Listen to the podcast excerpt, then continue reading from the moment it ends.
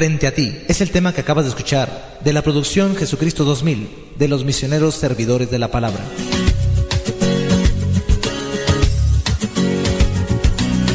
La evangelización no es un acto piadoso, sino una fuerza necesaria para la vida actual y futura de los hombres. Te invitamos pues desde ya a escuchar el programa Evangelizar sin tregua de los misioneros servidores de la palabra. Comenzamos.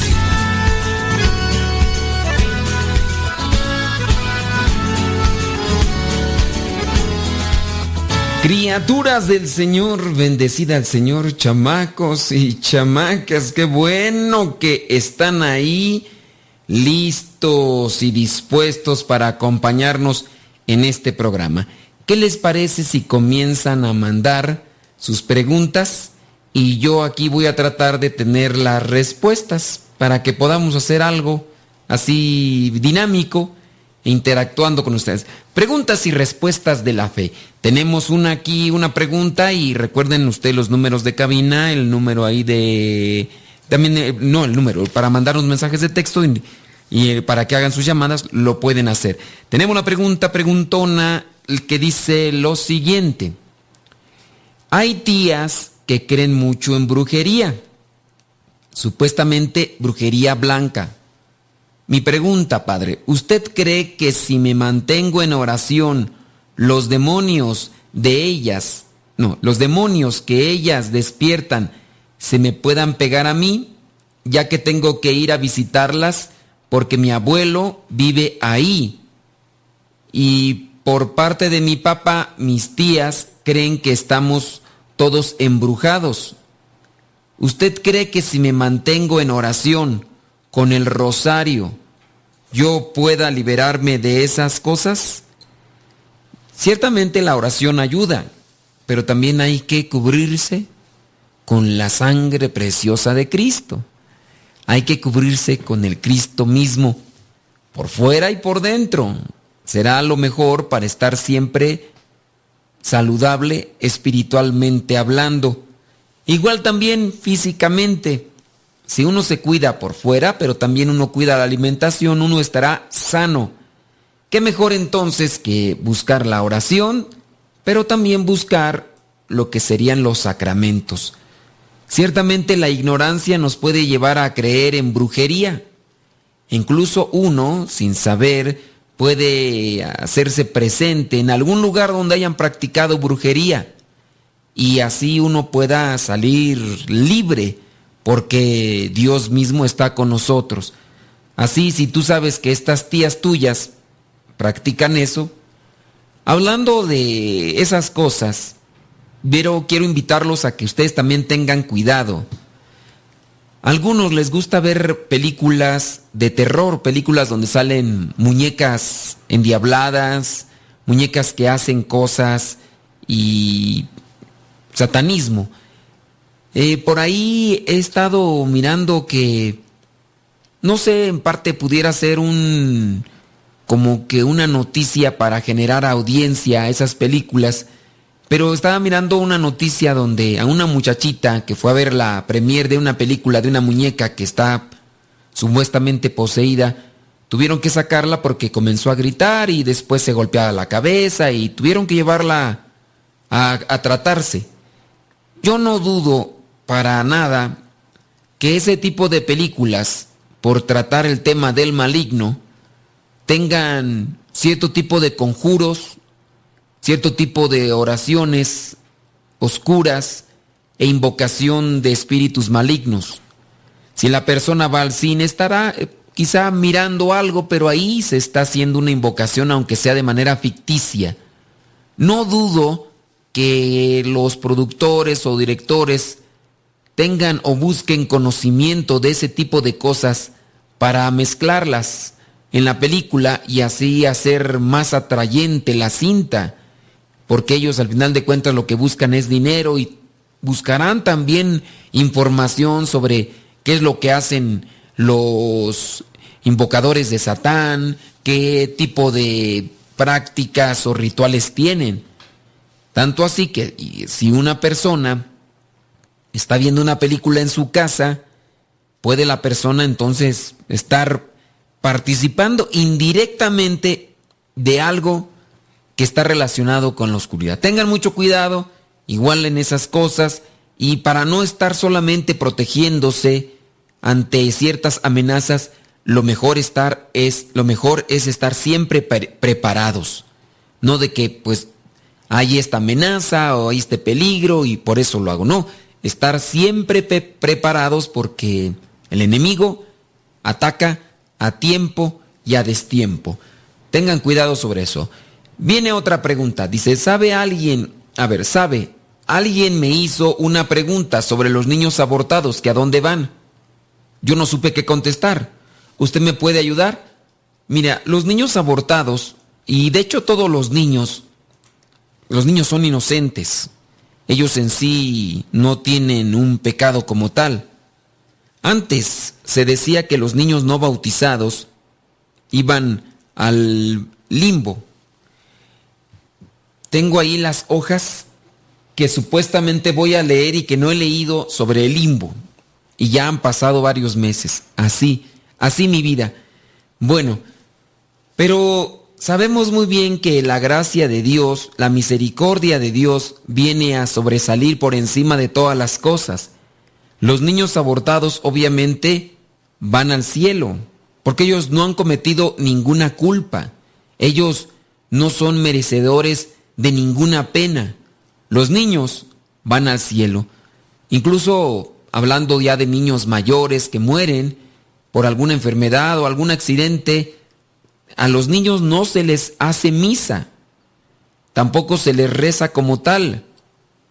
Ustedes van a decir, pero si yo miré que un, murió un niño y le hicieron misa, se puede hacer misa, pero en la misa no se pide por el niño, se pide por los papás del niño, porque sabemos que las personas inocentes y puras van ante la presencia de Dios. Todavía no hay malicia en sus corazones.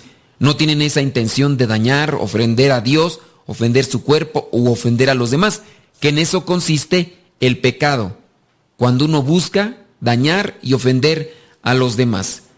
Vámonos a otra pregunta. Dice, mi mamá quiere preguntarle si la frase a Dios rogando y con el mazo dando se encuentra en algún libro de la Biblia.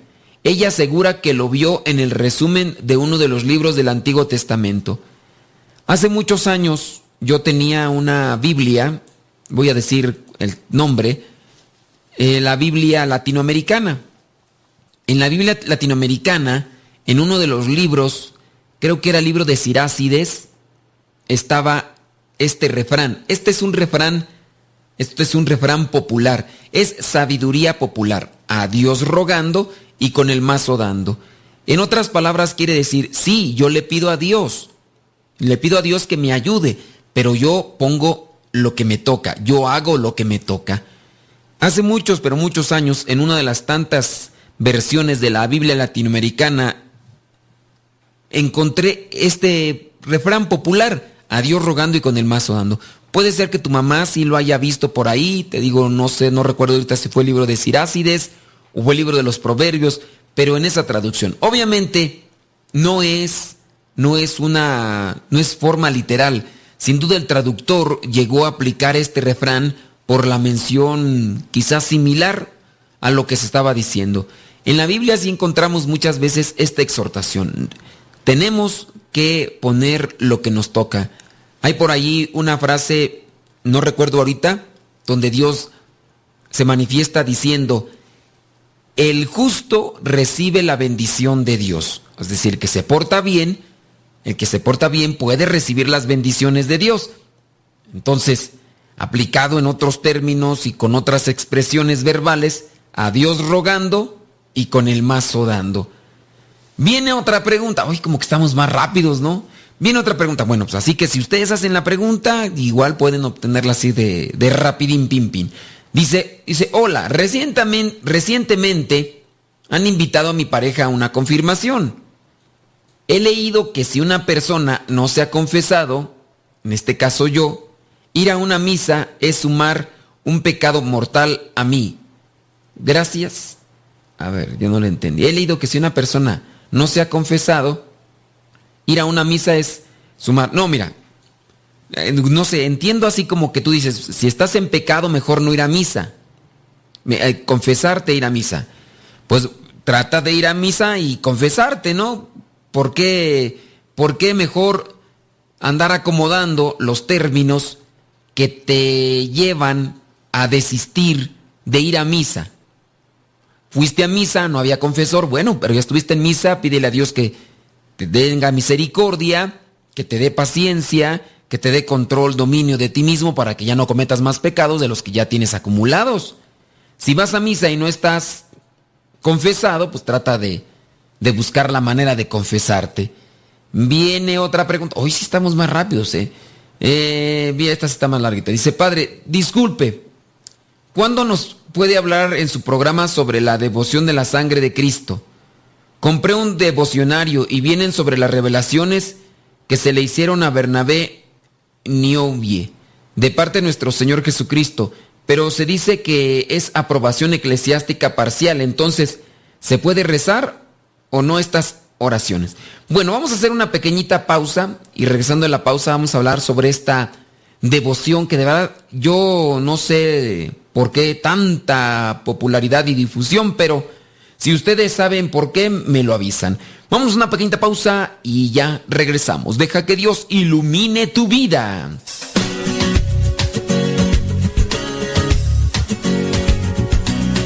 No se vayan. Ya regresamos con el programa Evangelizar sin tregua.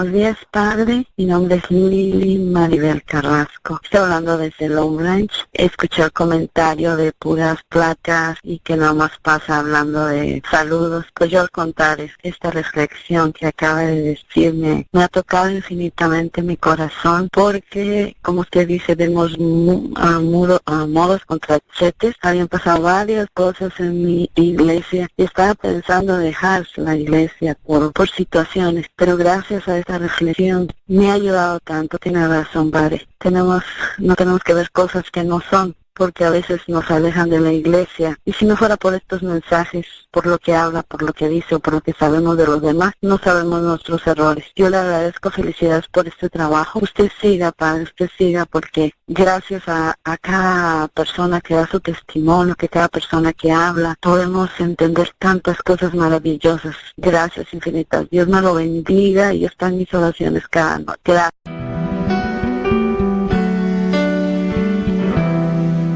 Envíame Señor Jesús. Así se titula este canto, está en el disco que lleva su mismo nombre, Envíame Señor Jesús.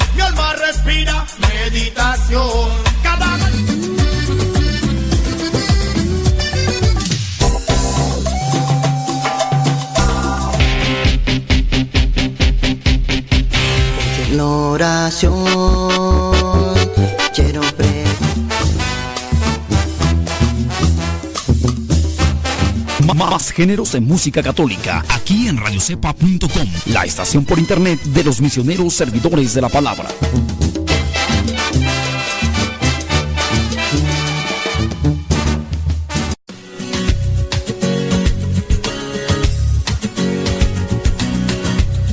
Ya regresamos a tu programa Evangelizar sin tregua.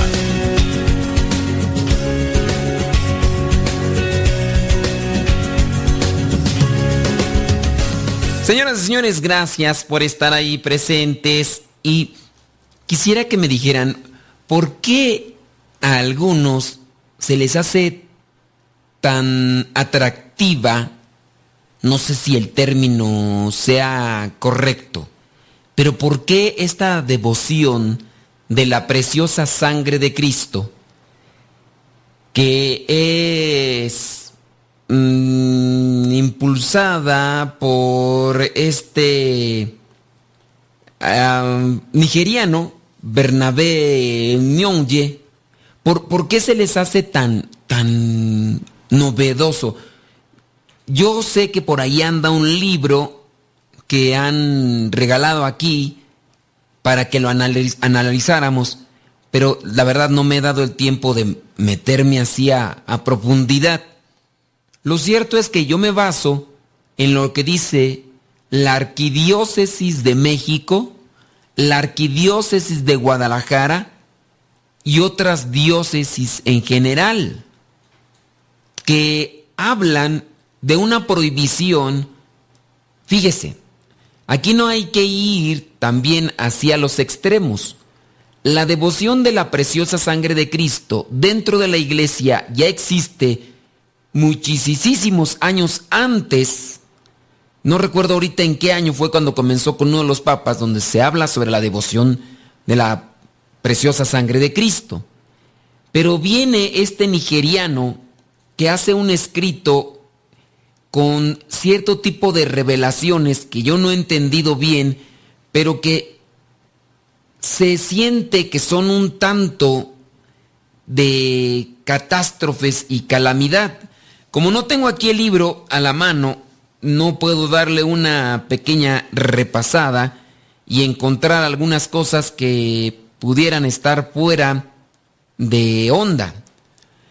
Hay alguien que siempre a veces se apega más a lo que dicen los videntes que lo que dice la palabra de Dios. Hay personas que se apegan más a lo que dice el vidente que lo que dice el magisterio de la iglesia.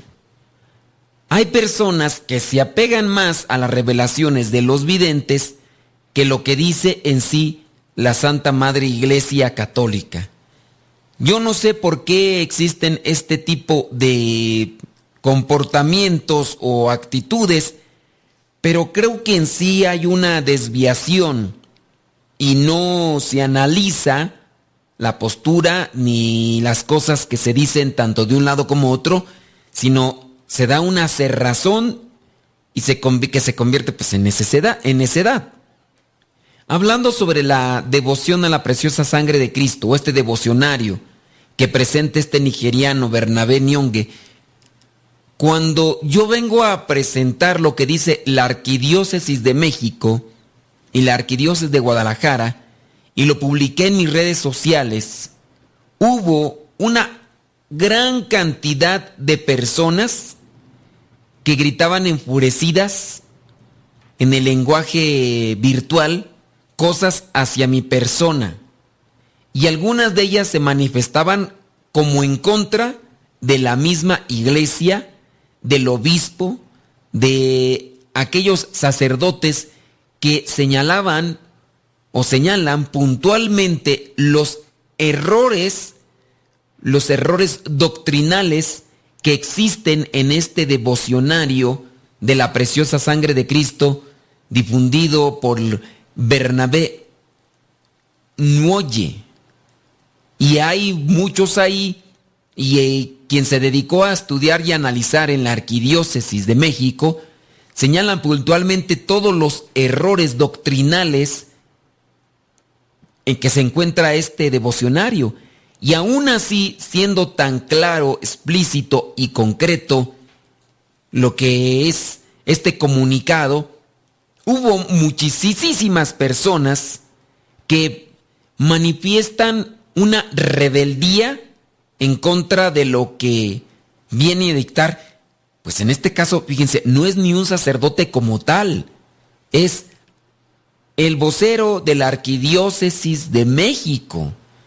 Este, digamos, mensaje tiene que estar aprobado por el mismo cardenal, analizado por varios sacerdotes y aprobado en sí para que salga y se dé a conocer. En Guadalajara pasa lo mismo.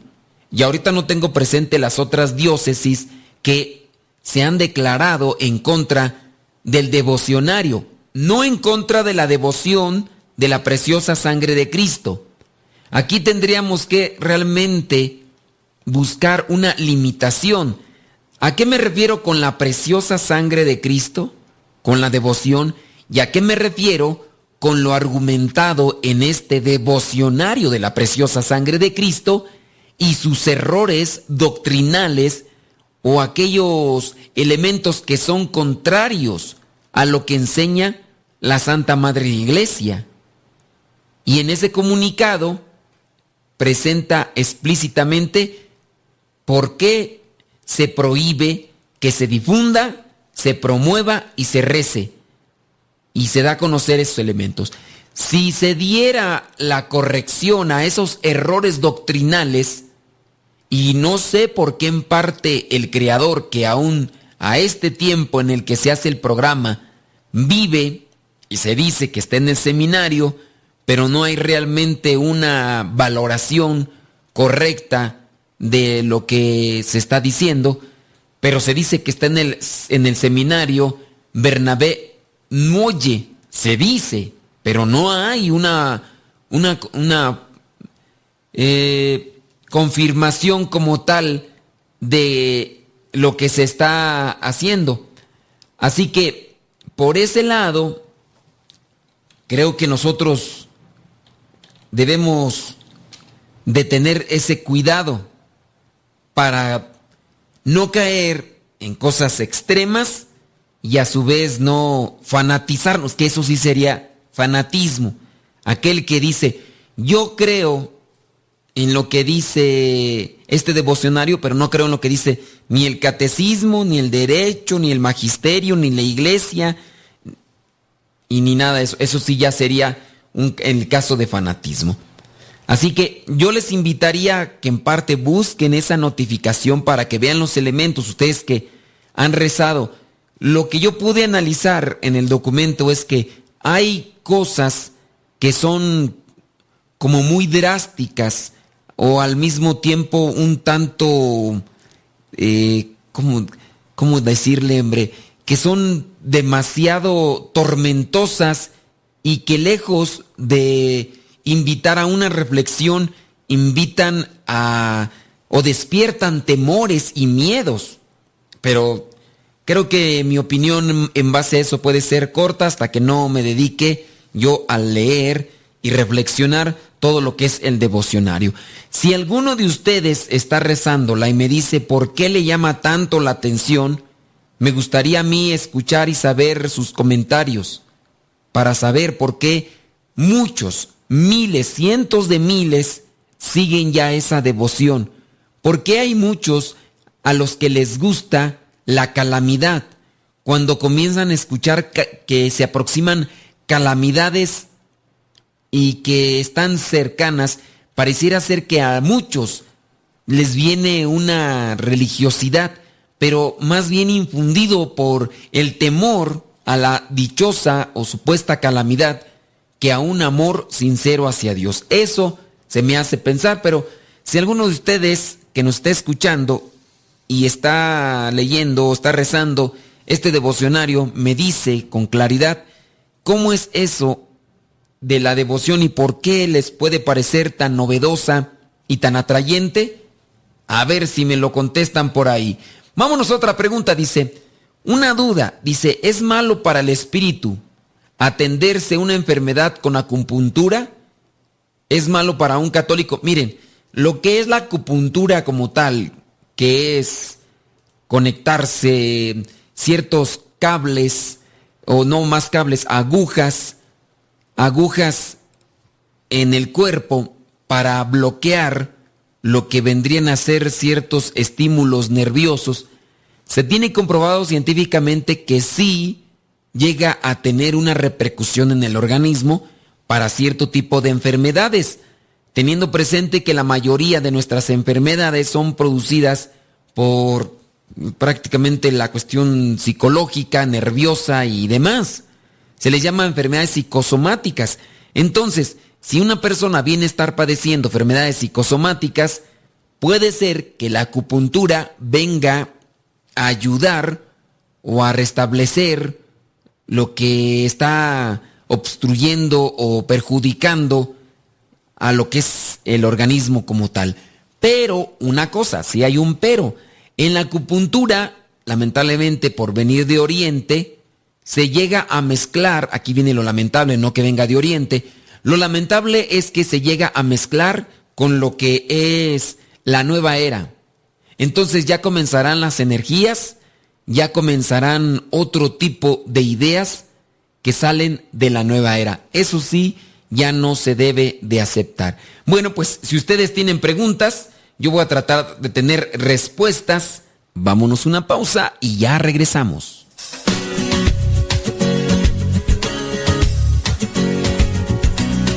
No se vayan. Ya regresamos con el programa Evangelizar sin tregua.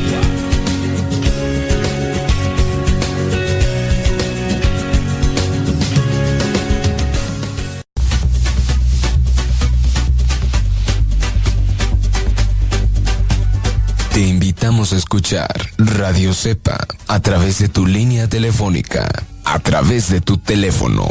Radio Cepa, la voz de los servidores de la palabra.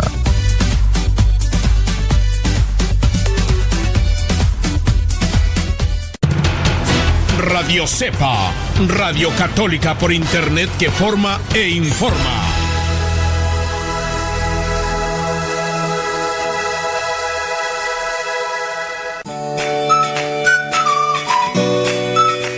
mi nombre es Julio César Martínez. A mí me ha ayudado mucho Radio Cepa. A mí me la recomendó un padre aquí en Aguadulce, Veracruz, los misioneros que vienen a vender la revista Juventud Nueva, ellos me la recomendaron que existía esta, esta estación y pues la empecé a escuchar y desde que la escuché todos los días aquí en mi negocio me pongo a escucharla todos los días, no ha habido ni un día que no la escuche, pues como tengo mi celular, pongo, lo preparo y me pongo aquí en mi negocio a escucharlo, los temas, todo lo que pasa en la programación hasta las 3, 4 de la tarde que más o menos cierro mi negocio y lo escucho. Y mucha gente pues escucha sus temas también. Tengo mi bocinita aquí en mi negocio y están escuchando, muchos llegan protestantes, muchos católicos y pues algo aprenden. Gracias Padre. Bendiciones y sigan adelante. Saludos a Guadulce, Veracruz. Mi nombre es Erika, yo lo escucho en la ciudad de Tulare, California. Su programa me ha ayudado muchísimo, Padre, para conocer más mi fe, sobre todo porque yo hago el ministerio profético, soy misionera servidora de la palabra acá en Tulare, California,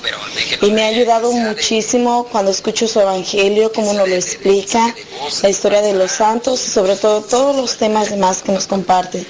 Que Dios lo bendiga y que nos dure muchos, muchos años más, sobre todo con este programa tan hermoso.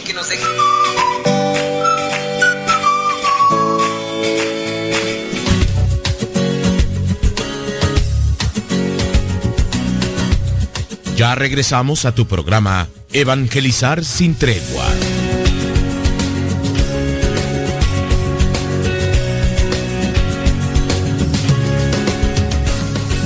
Este es el conflicto que en ocasiones se hace cuando no tenemos elementos claros. Miren, existe la devoción a la preciosa sangre de Cristo. Se puede rezar el rosario. Así como se reza el rosario de la preciosa sangre de Cristo, hay otras devociones. Son devociones. Son devociones. Creo yo que nos hace falta tener como que un conocimiento más claro sobre, sobre esto en relación a qué es el rosario, cuál es la devoción y en su caso, cuál devoción de la preciosa sangre de Cristo estoy llevando o cuáles ustedes están llevando.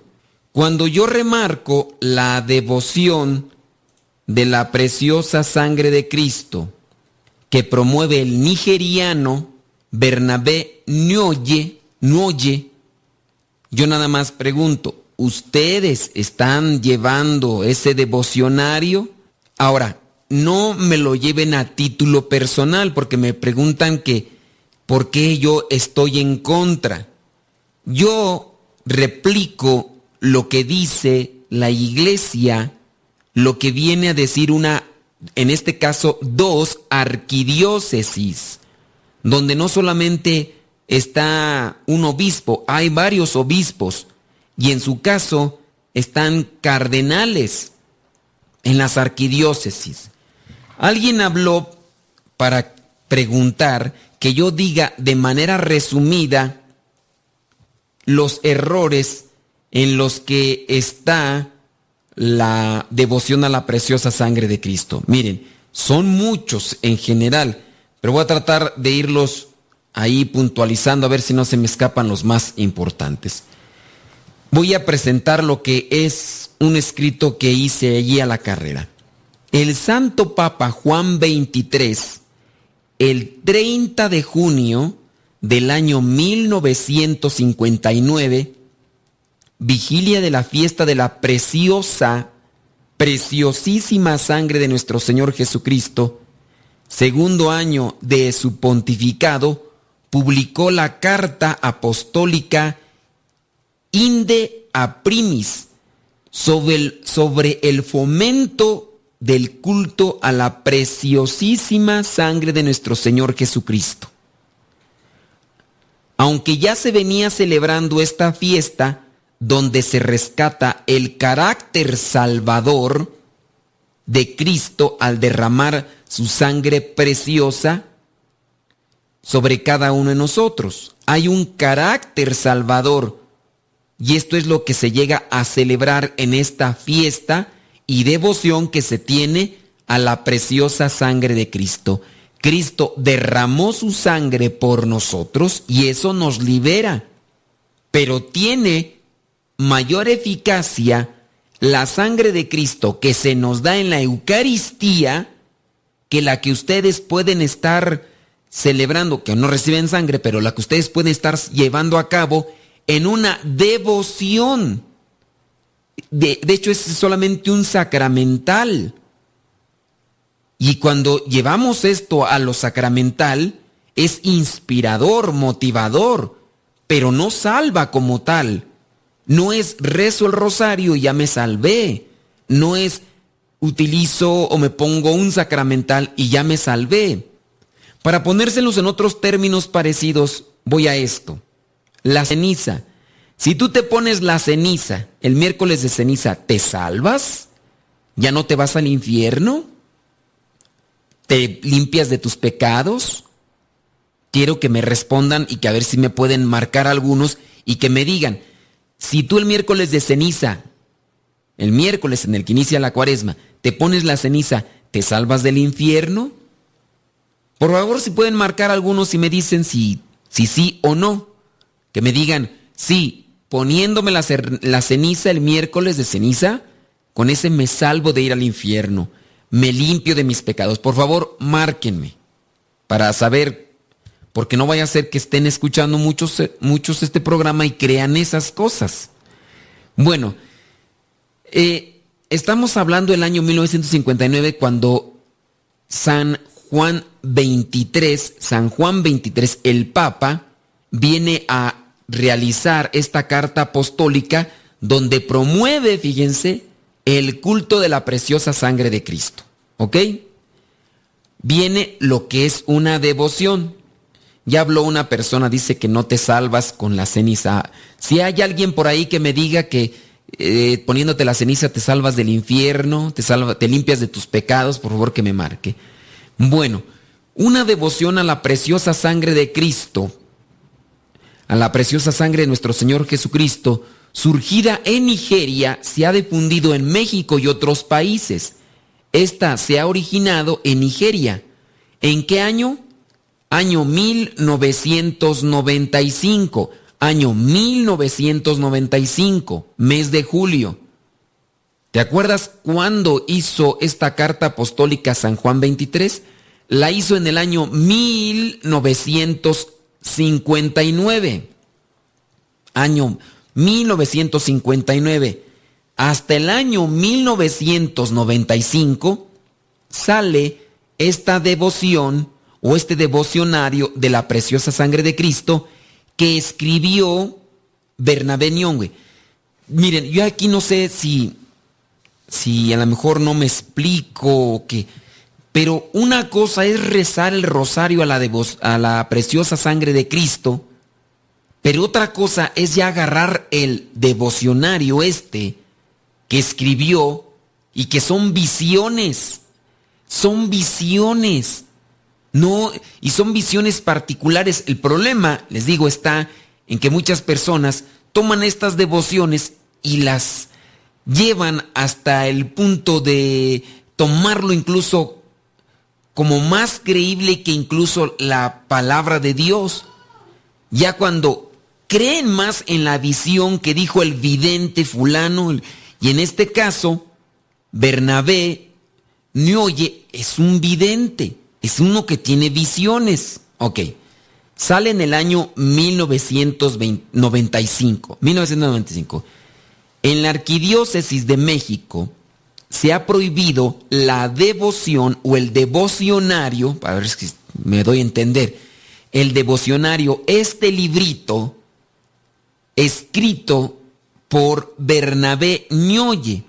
Está prohibido aquí y en la Arquidiócesis de Guadalajara este librito se, difunde y se da a conocer las visiones que tuvo este Bernabé Nioye y en estas visiones él hace una reflexión sobre algunas cosas o elementos para rezar el rosario a la preciosa sangre de Cristo. No se está prohibiendo la devoción que, que existe ya a la preciosa sangre de Cristo. Sigo más adelante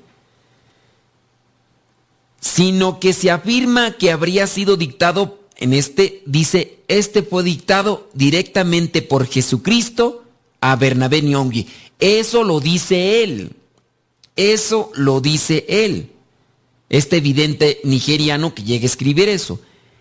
Afirma que diversos mensajes difundidos ahí provienen de la Santísima Virgen María, del propio Jesucristo y una multitud de ángeles y santos le hablaban directamente a él.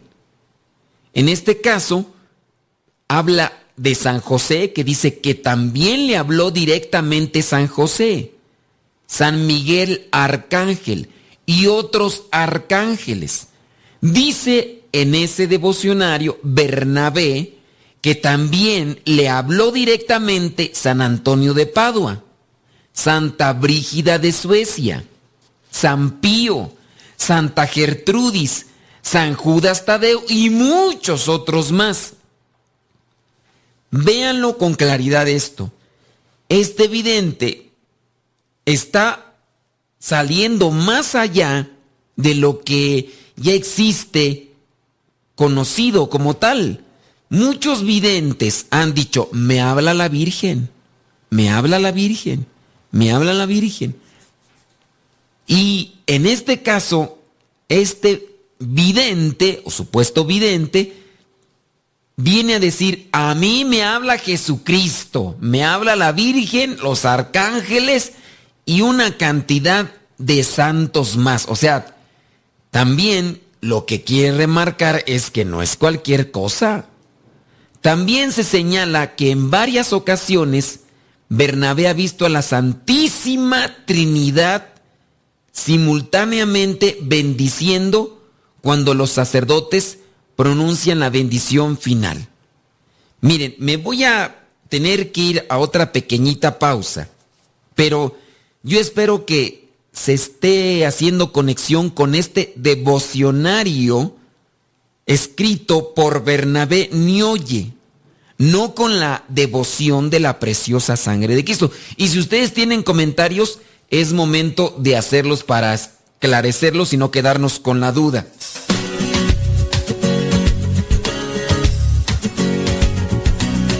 No se vayan. Ya regresamos con el programa Evangelizar sin tregua.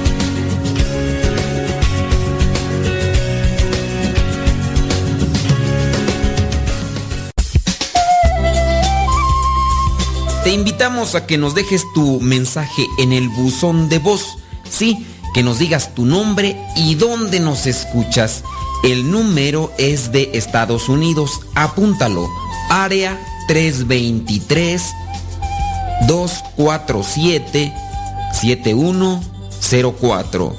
Número 247 7104.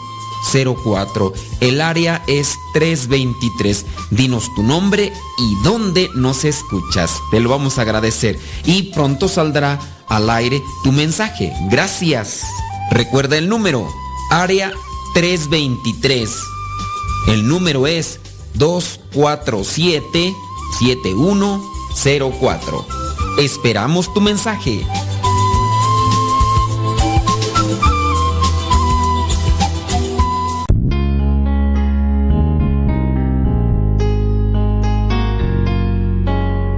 Ante una humanidad corrompida por los antivalores, cuyas consecuencias son corrupción, delincuencia, homicidios, injusticias, violencia, superstición y sin sentido de la vida, son comunes en nuestros días. No son leyes más duras lo que necesita el hombre para corregirse, sino que conozca a Dios para reconstituirlo como hijo e imagen de Dios. Asiste a los retiros bíblicos de evangelización en cualquiera de nuestros centros. Para mayor información, escribe a radiocepa.com, porque el conocer a Dios es darse una nueva oportunidad para volver a empezar.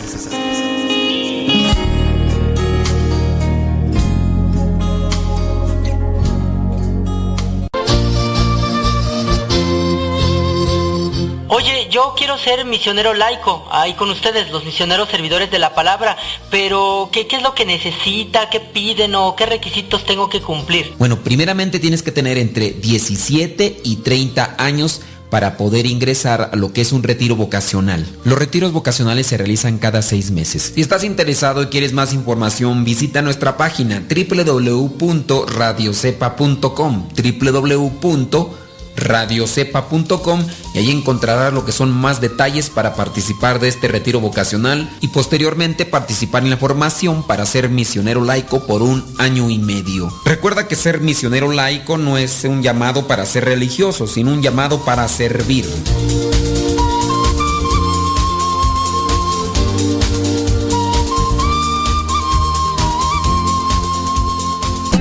Misioneros servidores de la palabra y la parroquia Holy Redeemer en Odessa los invitan a un retiro concierto este 4 de noviembre en el Far West 5850 de la West University. Tendremos los predicadores Padre Moisés Vivar, superior general de los misioneros servidores de la palabra desde México, el hermano Ronald Argueta desde San Antonio, Texas y presentador del evento Douglas Archer desde Birmingham, Alabama. La misa será presidida por el señor obispo Michael Cis y la música estará vuelta en U desde McAllen, Texas. Nunca estar para cambiar de rumbo. Vuelta en U. Para ti son mis ojos. Vuelta en U y el coro nazareno desde Odessa. Informes a los teléfonos 432-580-4295 y 432-257-8954. Vengan, los esperamos a todos ustedes. Vamos a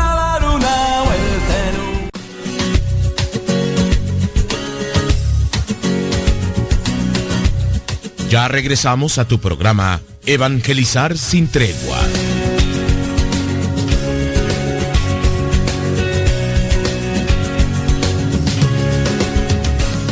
Bueno, estamos viendo ver qué onda. Ya no llegaron más preguntas, creo que ya. Eh, pero voy a seguir leyendo lo que son las notas sobre lo que es la preciosa sangre de Cristo. Entonces, Véanlo así, no es la devoción a la preciosa sangre de Cristo. Lo que está prohibido es el devocionario escrito por Bernabé Noye. Eso es lo que está prohibido acá en la Arquidiócesis de México, donde los sacerdotes, el cardenal, los obispos se dieron cuenta de este devocionario y quisieron dar una notificación sobre este devocionario, no la devoción a la preciosa sangre de Cristo. Mire, la Arquidiócesis Primada de México el 20 de noviembre del año 2015, en una carta circular firmada por el canciller Padre José B. Ortiz Montes, se da a conocer las conclusiones de las gestiones dirigidas por el Padre Rogelio Alcántara, que es doctor, o sea, él tuvo una preparación. Es además director de la Comisión para la Doctrina de la Fe sobre este libro y en correspondencia sobre la devoción o el devocionario este. Este sacerdote no es un modesto Lule Zavala, que nada más terminó teología y filosofía. Este es un sacerdote que tuvo que estudiar una licenciatura, maestría y doctorado. Años de profundización para que después pueda ocupar cargos, como en este caso, ser director de la Comisión para la Doctrina de la Fe en la Arquidiócesis. ¿Honráis? Bueno, la Cancillería comunicó que está, que está terminantemente prohibida la literatura, iconografía y doctrina del devocionario. Voy a utilizar este término. Del devocionario que se llama devoción a la preciosa sangre de nuestro Señor Jesucristo, que es llegada o venida directamente desde Olo, Nigeria, escrita por esta persona de nombre Bernabé Noye. Voy a tratar de compartir algunos de los elementos por los cuales se dice que está prohibida. A continuación, los puntos no compatibles con la doctrina. Puntos no compatibles de este devocionario escrito, lo voy a remarcar así para que, para que no, no vayan a decir que estoy en contra de la devoción a la preciosa sangre de Cristo. Lo dice la Arquidiócesis de México y de Guadalajara sobre este devocionario de la preciosa sangre de Cristo. Dice, número uno, la devoción afirma A ver, vamos a ver qué es lo que nos dice. Nos está llegando un mensaje. Eh, eh, dice, dice, dice. El devocionario es el que tiene una imagen del rostro de Jesús con la corona y sangrando. Puede ser que sí, pero vean si quien escribe este devocionario es ese tal Bernabé oye que algunos me han dicho, pero está en el seminario. ¿Y eso qué? Si él corrigiera todo esto, que ya les he dicho ahí, que él dice que le ha, él ha visto a la Santísima Trinidad, platica con Jesús, platica con todos los, con los acerca. Miren, yo entendería que alguien diga eso, pero no que lo ande diciendo, porque eso ya más me suena a mí. Perdónenme, quizás estoy haciendo un juicio malo y no correcto pero más me suena a mí como presunción. Si alguien viene y me dice, mira, yo platico con Jesús, no, hombre, eh, es más, cada rato nos echamos un mate, un cafecito, ahí llega a mi casa, la Virgen María incluso hasta llega en, ocasiones y me prepara un chocolatito en la mañana cuando hace frío. O sea, este Bernabé viene a decir pues que, él está así, se codea con los santos, es más, los santos lo van a ver a él. Hasta hasta San Judas Tadeo, imagínate. Yo digo, discúlpenme si estoy pecando. Eh, ¿Cuál es la materia del sacramento de la confesión? Ok. ¿Cuál es la materia del sacramento de la confesión? Ya la dijimos en programas pasados. Así que primero voy a terminar con esta explicación y ya después hablamos de ese asunto. Si me alcance el tiempo, porque no quiero dejar esta la mitad y a ver qué onda. Y entonces, ¿en qué nos quedamos tú? Ah, sí, en el primer punto. En el primer punto en el que no, este devocionario tiene elementos contrarios a la doctrina. Este devocionario dice, afirma, que la Iglesia Católica está embriagada con hiel y amargura. Página 641. Ustedes, los bien devotos de, esta, de este devocionario, dice que la Iglesia Católica está embriagada con hiel y amargura, y que ya no se puede confiar en ella, porque saboteadores subversivos, en este caso señala masones, se han infiltrado en ella y han cambiado y siguen cambiando el magisterio infalible de la iglesia. Página 15 a la 16. Decir esto de manera categórica pone en duda lo que pudiera decir más adelante. La Iglesia Católica con embriagada con hiel y amargura. Ya no se puede confiar en ella. ¿Qué, queda entender esto? Que ya no se puede confiar en ella. ¿Por qué? Porque los masones, yo no dudo, de verdad, yo no dudo que los masones ya se hayan metido dentro de la iglesia. Yo no dudo. Pero una cosa es que algunos se hayan infiltrado a que se pueda decir ya no se puede confiar en ella.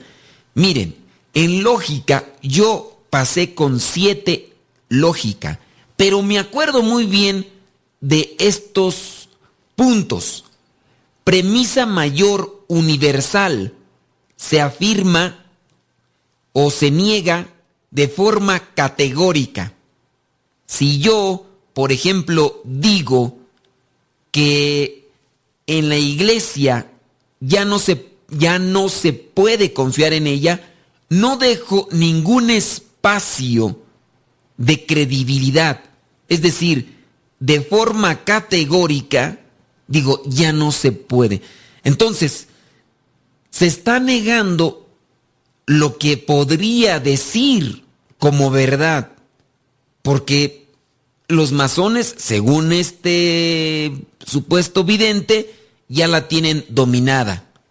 Entonces, ¿en quién vamos a creer? ¿Vamos a creer en este vidente? ¿Quién es este vidente? Es una persona que a partir del año 1995 escribe eso y ya de, ahí, entonces, todo lo que diga el Papa, todas las encíclicas, todo lo demás, no sirve porque así es como lo presenta ya no se puede. Otra cosa sería que dijera, dentro de la iglesia se han involucrado masones. Y hay algunos de ellos, fíjense, aquí está la diferencia. Algunos, todos, ninguno. Algunos, ¿Cuántos? ¿Quién sabe? Pero algunos, todos. Ya no se puede confiar en ella, nada. Entonces, y ahí viene el, cambio. Y esto es algo que, que no puede ser aceptable. ¿Cómo puede ser que una persona que ni siquiera es consagrada, ni obispo, ni demás, está diciendo este tipo de cosas? Entonces, ¿dónde queda lo que dijo Cristo cuando dice, y yo estaré con ustedes hasta el fin del mundo? Entonces, ¿quiere decir que hasta Jesucristo ya lo corrieron? Entonces, está mal la afirmación. Es primera. Vámonos a la segunda. El PAP dice aquí, este nigeriano, Bernabé Nioye, dice, el Papa está bajo la influencia del demonio. Página 18. Eh, también página 63 y página 61. Fíjense, lo que está diciendo, el Papa está bajo la influencia del demonio porque en la sede de Pedro el demonio ha levantado el trono de su abominable impiedad. Página 64. Chéquele nada más.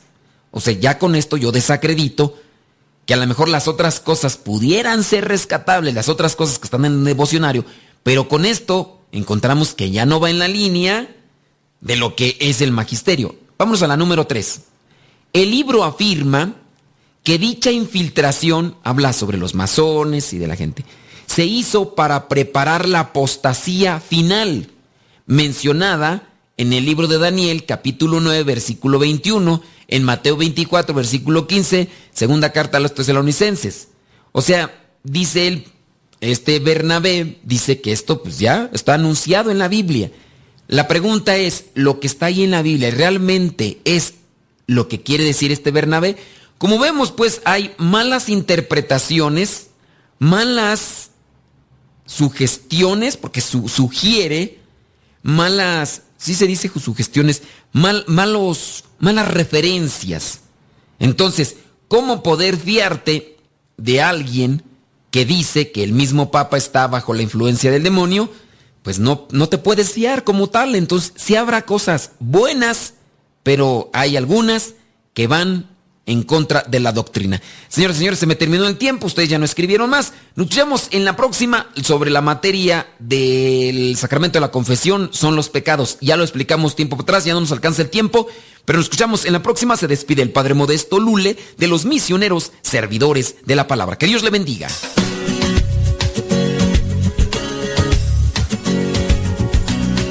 Por ahora, el tiempo se ha agotado, pero te esperamos en la próxima en el programa Evangelizar sin tregua.